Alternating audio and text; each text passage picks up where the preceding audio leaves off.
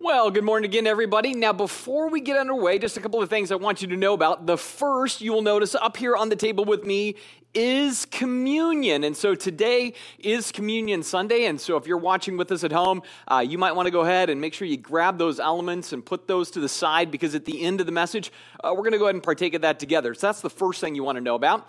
The second thing you want to know about is every single Sunday in our app, we offer notes that you can follow along with with the message. And I especially think in this series, you're going to want to tap into that, not only for the notes that you'll take during the message, but there's actually questions after that for reflection, for our regroups. And even if you're not in a regroup, you might use those questions because I really do think this series, as you're going to hear in a minute, is going to be really important to all of us as we try to recenter our lives spiritually and really kind of take more of God in deeply in our lives. And so that's the second thing. But the third thing is cool. It is a mind blow thing here. And so right here, I got a post it note. My life revolves around post it notes. Like some people are cool, very digital. I'm very analog and I lose these half the time. But I've got a great post-it note here because what we tend to do the second Sunday of every month is we actually give a financial update on the building and things of that nature. But we decided because today is our 10th birthday, uh, you know, it's been 10 years of rolling and, and just seeing what God's going to do, that we thought it would be really cool to give you the update for this last month, for the month of September, on this very day because it's a pretty crazy amount that I want to share with you. So, uh, as of the month of September, the general fund was about $53,000. And so that's kind of standard for us. It's usually a little higher on the general fund, but that's where the general fund landed. Now, the other thing I want to tell you about is that we have this program going from now all the way to the end of the year where we have somebody that's come forward and said they will match dollar for dollar given to the building up to $750,000. So incredibly generous. I mean, that's a huge offer. If we actually actually met dollar for dollar on all of that, that is a ton of money toward the building. Well, for the month of September, you ready? I want you to brace for this a little bit. We saw $351,000 come into the building fund. Then, when you go dollar for dollar and you match that, that is $702,000 in one month given toward the building. That is huge. That means literally the bottom line, what we're sitting on right now, as far as cash in the bank, we're just slightly below $3 million.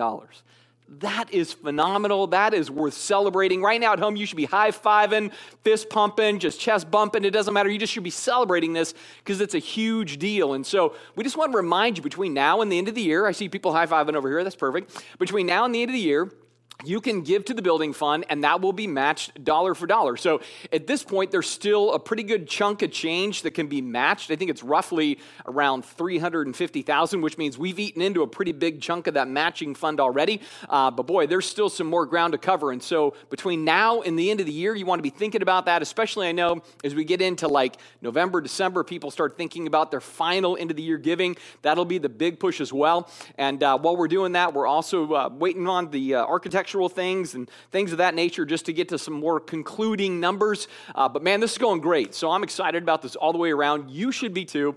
And uh, as we continue to give to that purpose, we also want to be praying to that purpose. And so right now, I want to pray for this morning. I want to pray for our project. I want to pray that we will still be faithful to our mission, which is to make much of Jesus, take the Bible seriously, and do things for the good of the city. That's what we're about. So, right now, I'm going to pray for all of that stuff, and then we're going to get into the beginning of our new series and the topic for the day in that series. So let's go ahead and pray together. Jesus, I thank you that you are looking out for us. I mean, I keep going back to even in my own humanness, how I've spent the last year trying to program and figure out and get ahead of the curve and figure out, you know, how can we aid things in this very strange time where we're not always able to meet and people are moving and things are happening and you wonder, can this get underway? And then you remind us that, hey, you are in control. And when things seem to be at this place where humans can't control it, that's the place where you love it to be. And so I pray that we are faithful to you in prayer that we're faithful to you and our giving, that we're faithful to you and our love of you and our commitment to the mission you have for us, that we will, man, err on the side of grace, seek to be like you, take the Bible seriously, do things for the good of the city, all these things that we care about, that we will be faithful to that because you are faithful to us. And when we're in that sweet space, man, that's where life is so good. And so, Jesus, I thank you I just genuinely thank you for the ways you continue to take care of us. And I pray from that we just keep stacking stones and we remember what it is you have done and you continue to do, especially on this 10th birthday. Thank you for 10 years. And I'm excited to see what the next decade holds for all of us. And so, Jesus, we come to you this morning. We ask that you teach us and guide us and stimulate our hearts to what it is you have for us today. We seek these things in your good and faithful name. Amen. So, this uh, particular series, it was one of those ones where I wasn't sure what we were going to do going into the fall, and I was kind of thinking about it and praying about it and trying to figure out, like, what's the thing that's most important for us as a church to hear right now? And so I started thinking about this idea of something that's like, like really crazy, like crazy things that we as Christians should do. In fact, not just crazy, but authentically radical things. Now, when we hear the word radical, for example, we tend to think of like Red Bull commercials and adrenaline rushes, like that's the radical life.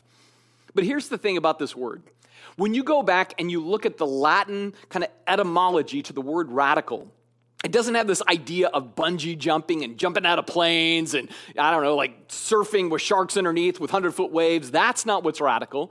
But rather, the word radical means rooted. That's how simple it is. It's this idea of things being driven deep into the earth, and from that, you get your nutrients, you get your strength, you get your fortitude. That's what it means to be radical. And so, from that, I'm like, man, I want to do a series on the things that we, as followers of Jesus, should have in our regular lives so that we can truly be radical, right? So we can do some things that are just like, man, you got to lean into this, do some crazy stuff to see God do some crazy things in your life. And part of my motive for this was frankly, I was just looking at the last 18 months. I was doing inventory on my own life, and I was realizing how everything sort of got out of rhythm, right? Like school was out of rhythm, and work was out of rhythm, and friendships, and sports, and extracurricular activities, and going to the movies, and taking trips, and you know, vacations. I mean, all of it was just like altered and changed. And and as I talk with people, and as I looked at my own life, I realized like, yeah, spiritually, the same thing has been true like the habits of reading my Bible or the habits of prayer in a healthy way or the habits of joining together and gathering as a church and being in community with one another and doing life together, all of those things were sort of disrupted in this time. And so that's what really kind of inspired me to be like, then let's do a series on crazy stuff Christians should do. In other words, let's do a series on the things that make us grow spiritually, that connect us to God in a more deep way. And so, as we start this series, I want to start in an interesting place. I want to start into this idea of what we should do, the crazy thing we should do as followers of Jesus is ready. We should give God a piece of our mind. We should literally give God a piece of our mind. And what I'm talking about here is prayer. And when I talk about this, I'm not just saying, like, oh, prayer, you know, like that. I'm talking about like hands in the air, kicking your feet, getting into it, serious about it, going to God and saying, God, I'm going to give you a piece of my mind. I'm going to talk with you. I'm going to shout to you. I'm sometimes going to vent toward you and at you. I'm going to be frustrated in your presence as well as be celebratory in your presence. All of that is giving God a piece of your mind. It's just opening up and letting God have all of us. Because here's what I know when we give God a piece of our mind, when we really go into that space, God gives us a piece of his mind in return. We get some of His thinking when we really come to God and bring our thinking in the context of what it means to pray. Now, we're going to do this very much in the context of looking at the Psalms, and we'll get into this in a couple of minutes here. But the place I want to start is something very simple. And so, if you're taking notes this morning, it's number one in your notes the ways that we think of God. I want to start with that. The ways that we think of God. Because as I process this out, what I realize is if we're going to take this from the perspective of relationship, all relationships are, are, either going to kind of survive or die. They're either going to be filtered or free based on the nature of the relationship.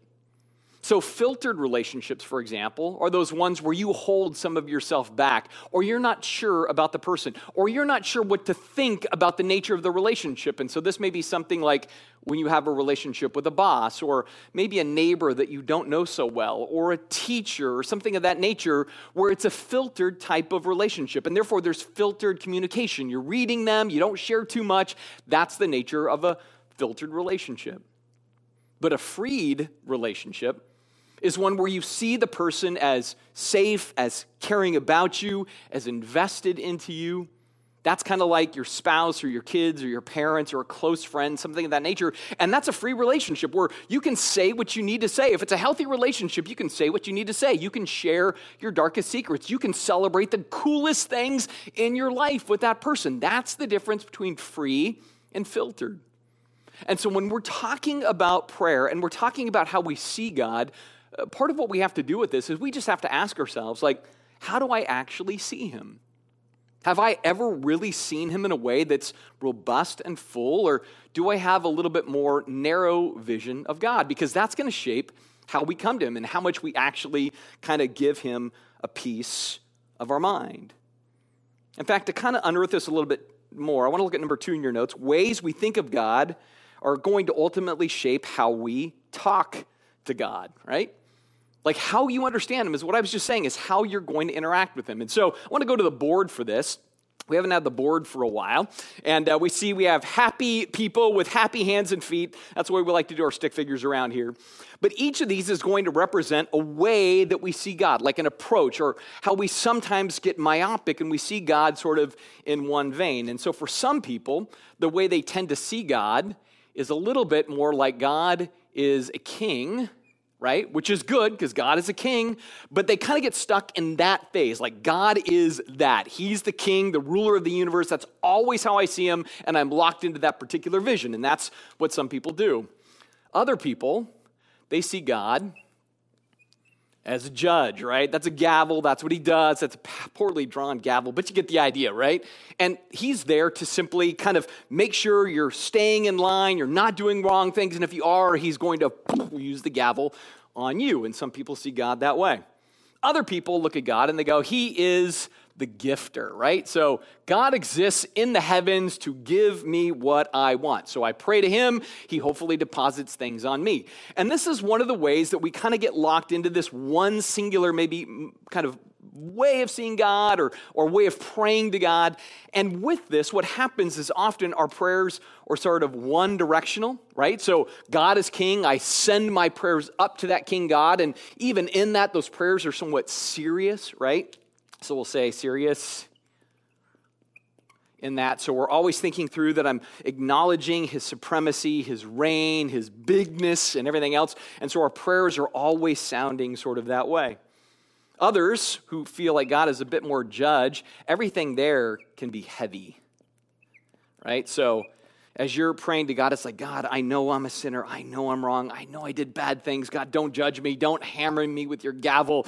And, and the prayers are always kind of about how you feel like you're letting God down in some way, and you're always worried that God is somehow disappointed with you.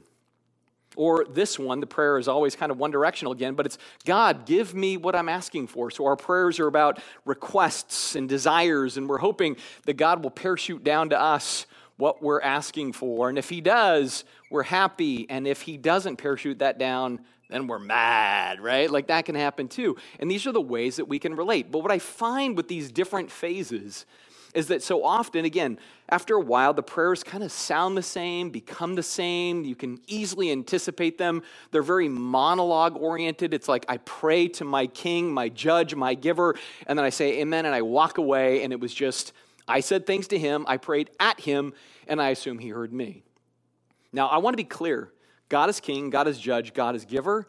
Those are all biblically accurate. That's exactly what the Bible presents as God. But notice, it presents him as king and judge and giver and so much more.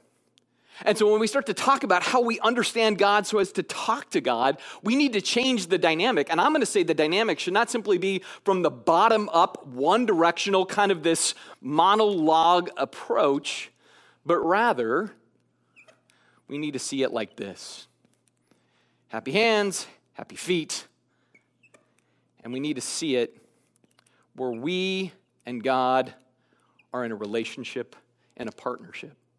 And in this with God, guess what? He's still king, right? And he's still judge, and he still is gifter. But in this, we're not seeing it as this bottom up effect or this God is distant and far away, but rather we're beginning to see this idea that God is so near that even the Bible talks about like God is a breath away. Or in the book of Acts, it talks about he is near every one of us. And so when we think about prayer, it shouldn't be like somewhere distant out there where Thor lives or whatever is my God. No, we need to think in terms of when I am broken in my bedroom, weeping over my child who's done something that's broken my heart, God's in that bedroom with me. When I'm driving in my car and I'm stressing about my job and I don't know what we're going to do next, God is riding in that car with me. When I'm sitting there in my bed at night just po- contemplating and trying to figure out what to do next, God is there with me. And so, what He wants us to do is see this partnership of care, and we are going to Him because He is so near and next to us. This is the image I want you to hold in your mind as we continue this morning because this is the image that matters that God is active and present and engaged right here. In other words, He's watching your life, right? He knows your feelings. He sees your challenges. And he's not like far off going like, "Oh, good luck on that. I hope it works out for you." Keep doing the next right thing and maybe I'll show up in five years. Like, that's not what it is. What he wants us to do in that model is say, you know what? Come to me, talk to me, rely on me, open up to me. We know what's going on in your life. I mean, I so often think that's the way God approaches us. Like, come on, we both know what's happening here. And I'm here for you. You just have to share it with me. You have to open up to me. You have to let me have a piece of your mind. Lay it on me. Because God wants to do life together with us. If there's anything I learn as I read through the Bible, that's what God seeks this come alongside sense of connection. And so that's the way we want to look at all of this. And so from that, I want us to start to move into number three in your notes ways we can and should talk to God right? Once we get our mind kind of figured out that, hey, God is all these different facets. He's not just this one thing or this one thing or this one thing, but He's all these different elements of who He is, and He's there to be with us and talk with us, then we should and can talk with God. Now, I say can because it's a privilege. It's a huge privilege to be able to just say whatever we need to say to Him. But we also should do it. And I don't say should do it because I'm trying to guilt us into something. I'm saying we should do it because, man, it, it's, it's this rich opportunity to get things off our chest, to sort out the things in our mind, and to seek the power of God to go through those things, right? And so the place I want to start is a little bit weird. I want to start by slightly rewriting the Bible. Now, that sounds pretty dangerous. Trent's already trying to figure out if Matt's going to have a job next week. But here's the thing I want to look at something that Jesus says that's the big idea for our lives, and then I'm going to slightly tweak that, but you'll see why, and then you go like, oh, okay, that makes sense. So, in the Gospel of Mark, it says this, chapter 12. Jesus is being confronted by the religious mucky mucks, and he replies to one of them, and he says, Most important, this is the greatest commandment, right? So, this is that great command thing that Jesus talks about. He says, This is the greatest commandment. Listen, O Israel, the Lord our God, the Lord is one. And you must love the Lord your God with all your heart, with all your soul, all your mind, and with all your strength. Now, here's my question to all of us. When we read that or hear that, how would you envision love is expressed? You might say, well, love is expressed in obedience or loyalty or some level of fidelity. And I'd say, absolutely. That's totally true. All those are the ways that love is expressed. But imagine in our closest relationships if we left love just in that space. So, with our kids, or in our marriage, or with our best friends, or our parents, or whatever, imagine if we distilled down the essence of love uh, uh, to being I am loyal to you, I obey you, I have fidelity toward you. There would be something missing in the relationship. Because what we all know is what makes relationships tick are all of those things, but with earnest, honest, open communication. If there isn't communication, there isn't connection. And if there isn't connection, there isn't going to be a sense of love. I mean, I've been married for 31 years, and I know those seasons where Ellen and I just sort of feel out of sync and out of rhythm. I haven't stopped being loyal. I haven't stopped being faithful. I haven't stopped this idea of my commitment to her. But what's going on usually is we're just not connecting because we're not communicating. And so when I think about this passage and I think about what Jesus is asking for us to do, I go, well, then communication is a part of love. And so from that, here is the rewrite. Jesus replied, The most important commandment is this Listen, O Israel, the Lord our God, the Lord is one, and you must talk to the Lord your God with all your heart, all your soul, all your mind, and all your strength. See, prayer and the love of God and faithfulness to Him is to be this thing where we, as the fullness of our person, is approaching God in the fullness of His person. And we're stripping away all the pretense, and we're stripping away all the formality, and we're stripping away all the sense of propriety sometimes that we build up because we see God as king or judge or giver. And, and we need to get past that and be like, there's so much more. And He wants our authentic self to connect with Him. Because when I go back to the blackboard for a second, I look at this relationship here and I go, this is the way it's meant to be. But there are times where things can get in the way, right? We can build barriers in our connection to God, in our prayer life, in our spiritual life, whatever else. And so the question becomes what are the things that build barriers? I think some things are simple, like neglect, right? If we're neglecting our spiritual life, we're not going to feel connected to God. Or sin, can be a barrier that kind of keeps us from connecting to God.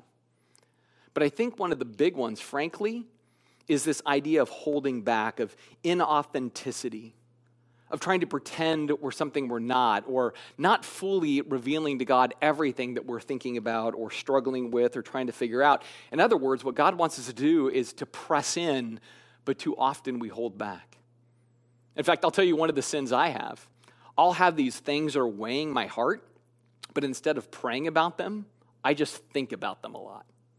So I just stay in the little cul de sac of my own self pity or the cul de sac of my own intelligence, and I put those in air quotes, and I don't go to him. I don't press into him.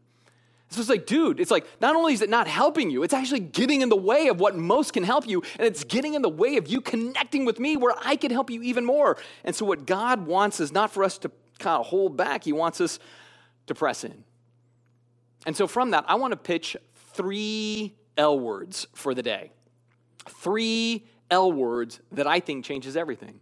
Crazy words that if we do them, it will change the tone of our spiritual life. It will actually bring health to our bones and our soul because we are, in fact, closing in on what God has for us. And so those three L words are simple we need to long, we need to level, and we need to listen.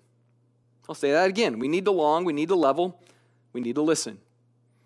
Now, as we look at the, these three L words, we're going to be looking again, like I said earlier, at the book of Psalms. And here's why I love the Psalms. Those bros, they laid it all out there right? You read those 150 chapters, you see that they were hopeful, beautiful, thoughtful, but boy, at times they were fearful, they were angry, they were bitter, they were nasty. Man, they were downright stupid sometimes in the things they prayed. Like you read that and you go like, that's incredibly human. But see, that's the beauty of it. Because like those people knew, like, I just got to go to God and dump it out there. I've got to go to God and celebrate who He is. I've got to go to God and seek Him out in desperate ways. Like that is the spirit of what you see in their lives. And so, man, they just went after it full bore. And that's what I want to encourage in these three L words as well.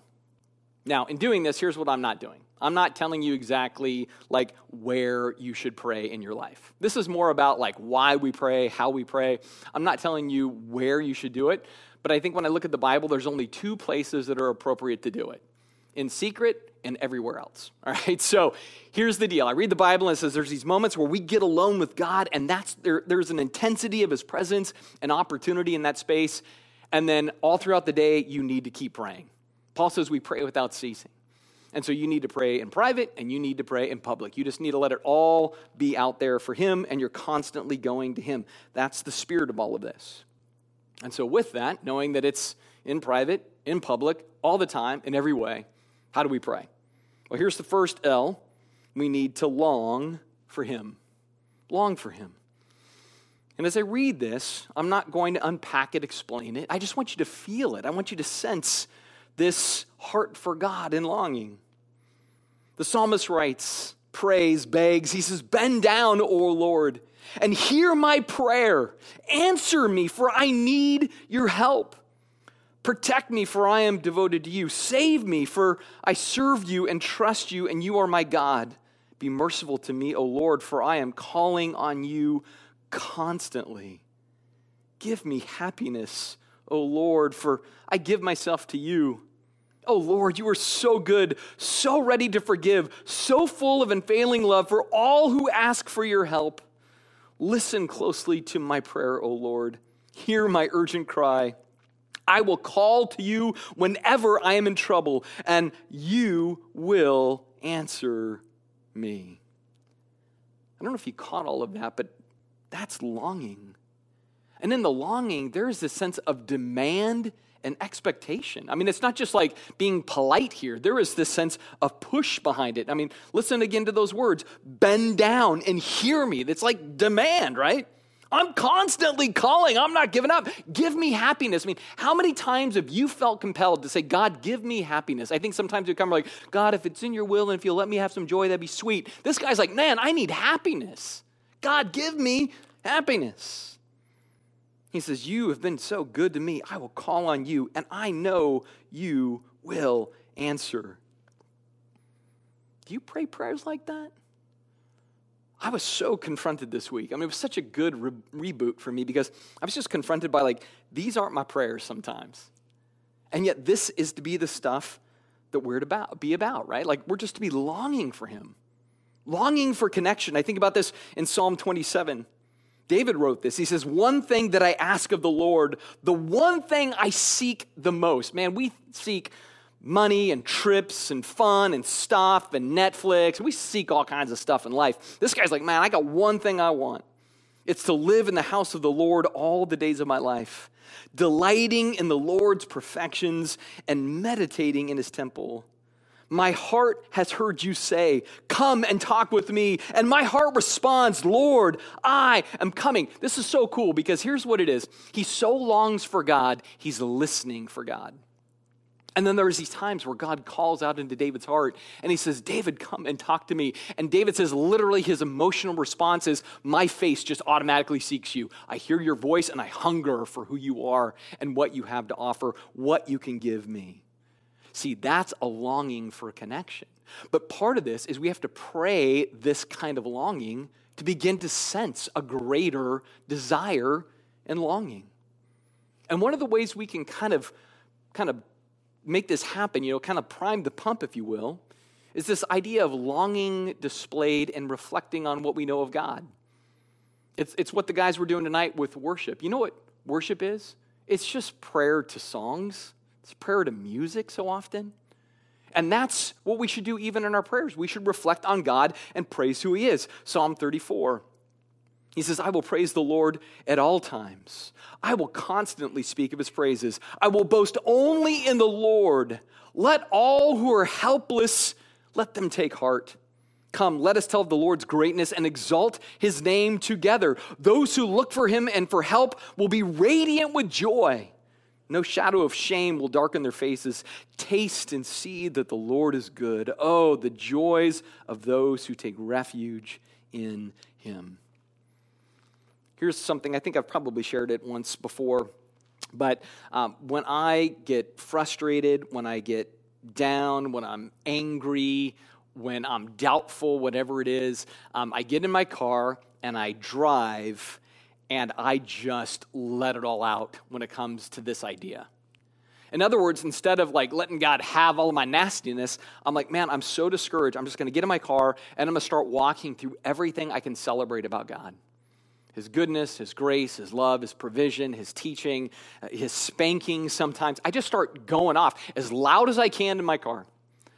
And that rotten attitude that I had when I got into my vehicle, by the time I get home or I get to my destination or I come back to the office or whatever it is, my attitude has changed. Because there's something about just dumping it all out there in the positive, longing for God and telling Him all the ways I can reflect on Him. That brings healing to my soul. And I think that's true for many of us. If we actually do that, I think sometimes we feel this toxicity in our lives and we don't know how to get rid of it. And I think this is a great way to do that. By saying, God, I long for you. I want to connect with you. I want to reflect on you and celebrate you. And I'm going to worship you even when my attitude bites. I'm going to push against that decay and I'm going to do something different. I think God shows up big in those spaces. And so God wants us to long for Him. That's the first thing. The second thing, though, kind of is closely connected, and it's kind of crazy. I believe God wants us to level with Him, to literally give God a piece of our mind, right? To share our chip on our shoulder and shoot straight with God. And I believe God wants it. I know some people are like, Boyd, isn't that kind of sacrilegious, though? Right? To kind of vent, be frustrated, get angry at God, even tell Him where you're mad at Him or disagree. Isn't that wrong? Well, here's the thing when I read through the Bible, I see people doing that all the time. Naomi did that. David did that. Moses did that. I mean, you name it. Like Habakkuk is super mad in chapter one, and then even doubly mad in chapter two. Like, there, there's just an honesty about this. And I don't think God goes, Whoa, don't be so honest. I think God's like, Hey, we all know what's on your mind. Let's not play any games. I know you're struggling. Let's talk it out. Let's work it through. So, what this means is first, we need to say, God, I'm going to level with you. This is how I feel. It's pretty simple. God, I'm going to level with you. This is how I feel. Psalm 77. He says, I cry out to God. Yes, I shout. Oh, that God would listen to me. When I was in deep trouble, I searched for the Lord. All night long I prayed with hands lifted toward heaven, but my soul was not comforted. When I think of God, he says, I moan, overwhelmed with longing for his help. He says, You don't let me sleep. I'm too distressed even to pray at this point. And then he starts to ask questions. Five Has the Lord rejected me forever? Will he never again be kind to me? Is his unfailing love gone forever? Has his promises permanently failed? Has God forgotten to be gracious? Has he slammed the door on his compassion? And I said, This is my fate. The Most High has turned his hand against me. See, what I love about this is that it's raw, it's visceral, it's frustrated, it's angry, it's confused. And honestly, think about it. Have you ever felt like God is not looking out for you? That He sold you a bill of goods? That He promised one thing and you got another? That he doesn't give a rip about the conditions of your life, your kids off the rails, your money's in the hole, your job's a mess, your marriage is hurting. Like you go like, God, where are you at? And you honestly think like, man, this is super unfair and you're not showing up and I don't get it. If you've ever been in that space, again, you have great company. Because like I said, that's the space of Naomi and Moses and David and Solomon and you name it, right? That's familiar company. And that's an authentic response. I remember last summer, I spent months working in my yard, out there mowing my lawn, and I was in a full blown throwdown with God. I was so frustrated, so confused, so bewildered. I just didn't understand certain things. And so we would slug it out, right? Week after week for like three hours mowing, God and I slugged it out. And when I wasn't slugging it out, I wasn't talking to him, right? Because I'm like, fine, I'm just not, we were either fighting or nothing. Now, here's why I tell you about that, right? You're like, oh man, this is our pastor. We should get a new pastor, right? But, but here's why I tell you about that God's a big boy, and God knows what's going on in my heart. And I think sometimes what God wants in the relationship is for us to just be honest in the relationship. You want to know what a bad relationship is? When you don't share your heart, you don't speak your mind, you don't try to work through the problems, you don't admit your frustrations, that's an unhealthy relationship. That's toxic. See, I think God really does want us to just own up and admit this is where I'm at, this is where I'm struggling, this is why it's a downer. But you know what else I have found in that process? That's where God centers me. He lets me vent, rant, rave, be angry, say, God, you're inconsistent. This doesn't work. I don't know why you do it this way. This is the dumbest way ever. And God's like, okay, now are you done? You feel better? Now let's start stitching this thing back together. right? You've been honest with me. But you know what? I, I can teach you through that. I can show you some things you didn't see before. See, I think God would rather have us angry at Him and throwing everything toward Him than just turning our back and not talking to Him anymore. I think God honors the process of our openness. And so sometimes you just got to level with God and say, This is how I feel. Another thing that we need to do is say, God, I'm going to level with you. Here's what I've done. In other words, just as much as candor builds connection, confession of sin builds connection. It says in Psalm 32, Oh, what joy is there for those whose disobedience is forgiven, whose sin is put out of sight. Yes, what joy for those whose record of wrong the Lord has cleared, whose lives are lived in complete honesty. He says, When I refused to confess my sin, my body wasted away, and I groaned all day long. Day and night, your hand of discipline was heavy on me. My strength evaporated like water in the summer heat. But finally, finally, I confessed all my sin to you and stopped trying to hide my guilt. I said to myself, I will confess my rebellion to the Lord, and you forgave me. All my guilt is gone. Therefore, let the godly pray to you while there's still time, that they may not drown in the floodwaters of judgment. For you are my hiding place. You protected me from trouble. You surrounded me with songs of victory. Then the Lord says, I will guide you along the best pathway for your life, and I will advise you and watch over you. See, when we level with God and say, God, you know what? Here's where I've sinned. I've been angry, I've been unloving, I've been selfish, I've been greedy, I've been lustful, I've been whatever your thing. God's not like, whoa. I mean, God's like, right on, finally. Let's open this thing up. Let's crack this open. Let's fix this problem and wipe it out of your life. Because notice the things that are said there there's forgiveness, strength, relief, victory, and guidance.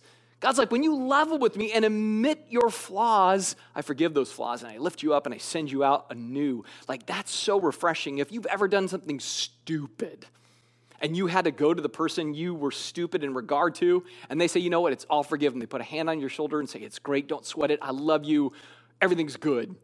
Like, you leave that so refreshed. Well, that's the promise that God makes to us come to me and you will leave refreshed. So, God, here's what I feel. God, here's what I've done. But then the third one is, I level with you, God. Here's what I need. That's just our prayer request, right? Hear my prayer, O Lord, and listen to my plea. Answer me because you are faithful and righteous. Don't put your servant on trial, for no one is innocent before you. What, what the person's saying there is like, God, I'm not worthy of you answering my prayer, but you are good and I am not, and I trust you. They say, My enemy has chased me, has knocked me to the ground, and forces me to live in darkness like those in the grave. I am losing all hope. I am paralyzed with fear. But then I remember the days of old. I ponder your great works and think about what you have done, and I lift my hands to you in prayer. I thirst for you as parched land thirsts for rain. Come quickly, Lord, and answer me, for my depression deepens. Don't turn away from me, or I will die. Let me hear of your unfailing love each morning, for I am trusting you. Show me where to walk. I give myself to you. I love this because it's like go to God and say, God, I need you to flex big, right? I, I need you to act. But as we go to God and we ask Him to do big things, here's the thing I've learned we also need to be pliable. Because sometimes when we're coming to God and we're asking for things, God's like, I'm going to answer that, but not in a way you think. So I, I, was thinking about this with one of our kids years ago, where my wife and I were just praying desperately, work in our child, do this thing, do that thing, grab their heart, steer them in a direction, all this stuff. And then God spoke to both of us at different times on the same night. And what God's answer was is not, I'm going to step in and do something in them, but rather God was like, I'm going to do something in the two of you. And what I want you to do is stop trying to make your kid be what you want them to be, or even get me to make your kid to be what you want them to be. And rather, I want to use you to wash your child's feet and to serve them in love. I want you to play my role like my son and care for your child. Right? like totally not what I thought the prayer request was going to end up with. But you know what? We did that. We were faithful to that. And God used that in powerful ways. So when we go to God and we make requests, sometimes we have to realize that God's going to steer us in directions we don't expect. And so we long, we just simply like level with God. And then last, we need to listen for Him. Listen. Psalm 62.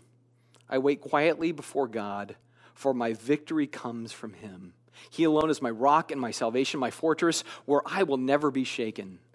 Therefore, let all that I am wait quiet, quietly before God. Then it says in verse 8 pour out your heart to him, for God is our refuge. Going back over to the board again what we have in the model is not simply that we're going to God in this relationship, but then we need to stop and listen so we can hear from God in our lives, right? So we're bound then in relationship. That's what's going on. So we're speaking to Him, and He's speaking to us. And what that means is that we have to make space to listen. We can't just be like these prayers where it's just like, one and done, one and done, one and done. I put in my 10 minutes, I said amen, moving on. Sometimes it means we say, God, I'm not going to say amen for a little while. I'm just going to sit and ponder. I'm going to sit and listen. I'm going to see what you have to say to me. Now, I want to be clear in that. It doesn't mean that there's going to be this audible voice that says, Matt, now do this. It doesn't necessarily mean that. But it does mean that in the calm and in the silence, God can speak to our heart. He can give us some guidance. He can nudge us in a direction. He can bring a verse to mind. He can give us a statement that we didn't dream of, like, wash your son's feet, right? There's all kinds of ways that God can speak into our souls, but the thing we need to do is make the space to listen. And so I'm certain if we long for, level with, and then listen, God desires to speak, He desires to move. He desires for us to be in communion with Him. And that's what I love about today, that today is communion. And it causes us to center on that. And so, right now, I'm going to have you guys come up for our worship set here. And as they're coming up, I, I want to challenge you right now, right? Like, like we've just gone through this whole thing, and, and it would be really easy to be like, I took the notes and I'm going to take the questions later. My challenge is, even right now in this moment, as you start to get ready for communion, that you start to think about and instantly start to go to God and say, God, uh, I long for you. And I need to level with you about some stuff, either about my feelings regarding you or my sins against you, right? Whatever it might be, or my needs of you.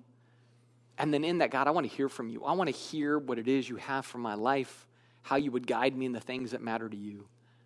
See, that's what Jesus came to do to establish friendship between us and God, to establish community and unity, and from that communication between us and God. That's why the Bible says He's the mediator. He, he's the one that actually links us up with God, right? So He's like the AT&T of our life, right? He connects us to Him because He wants us to have connection with Him. And so I want to remind you of the night that Jesus was sitting down with his disciples and getting ready for communion. And he was trying to lay out to them that he's doing this covenantal thing. Covenant is just simply relationship, but it's a relationship of love and loyalty. And then from that, he says, In this covenant, I'm going to send my spirit. He's going to teach you. My Father is going to speak to you, He's going to guide you into all truth. And so when we take this bread and this cup, it's more than just symbols, right? It's capturing the essence of community and communication. And so, right now, before we partake of the bread, I want you to just take a moment to just close your eyes, bow your head right where you're at, and then just go through a little bit of that inventory we just went through, saying, God, here's how I want to long for you, or I do long for you, or I know I haven't longed for you and I need to. And God, here's where I got to level with you. And man, let me hopefully listen to you more. So, I'm going to give you just a few seconds to have that time between you and God right now.